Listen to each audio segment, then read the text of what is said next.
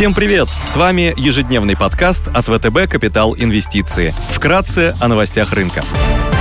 Глобальные рынки. Внешний фон с утра умеренно негативный, рынки замерли в ожиданиях заседания ФРС и встречи ОПЕК+. Фьючерсы на S&P 500 снижаются на 0,2%, Евростокс торгуется в красной зоне минус 25%, китайский Шанхай Композит минус 1,5%. Инвесторы ищут новые точки и поводы для роста. Баррель нефти марки Brent стоит 85 долларов, золото торгуется по 1796 долларов за унцию, доходность по десятилетним гособлигациям облигациям США 1,55%. Сегодня индекс деловой активности в производственном секторе PMI Германии, выступление представителя Европейского центрального банка Элдерсона, недельные запасы сырой нефти в США по данным Американского института нефти API. Корпоративные новости. В США отчеты предоставят Alterix, BP, ConocoPhillips и Lyft. Идеи дня. Сегодня мы хотели бы обратить ваше внимание на первичное размещение акций компании «Делимобиль».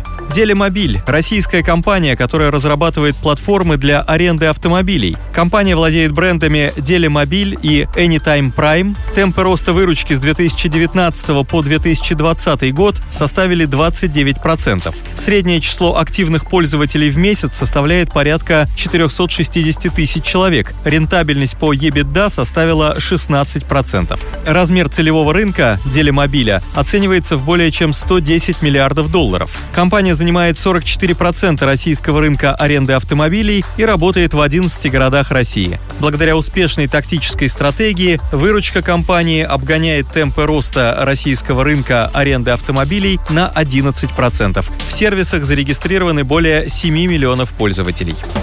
Из сектора еврооблигаций малой лотности нам нравится долларовый выпуск PMEX с погашением в 2035 году и рейтингом от мировых агентств BA3 от S&P, 3B от Moody's и WB- от Fitch. PMEX — это мексиканская государственная нефтегазовая и нефтехимическая компания, объем добычи около 1,7 миллионов баррелей нефти в день и 4,8 миллионов кубических футов природного газа. В управлении PMEX ТЭКС, 6 нефтеперерабатывающих заводов, 8 нефтехимических и 9 газоперерабатывающих комплексов.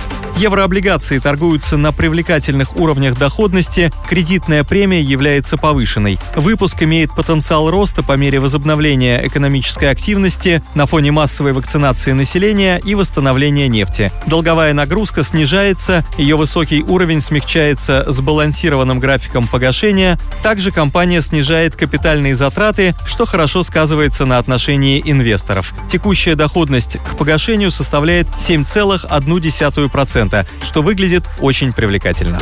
Спасибо, что слушали нас. До встречи в то же время завтра. Напоминаем, что все вышесказанное не является индивидуальной инвестиционной рекомендацией.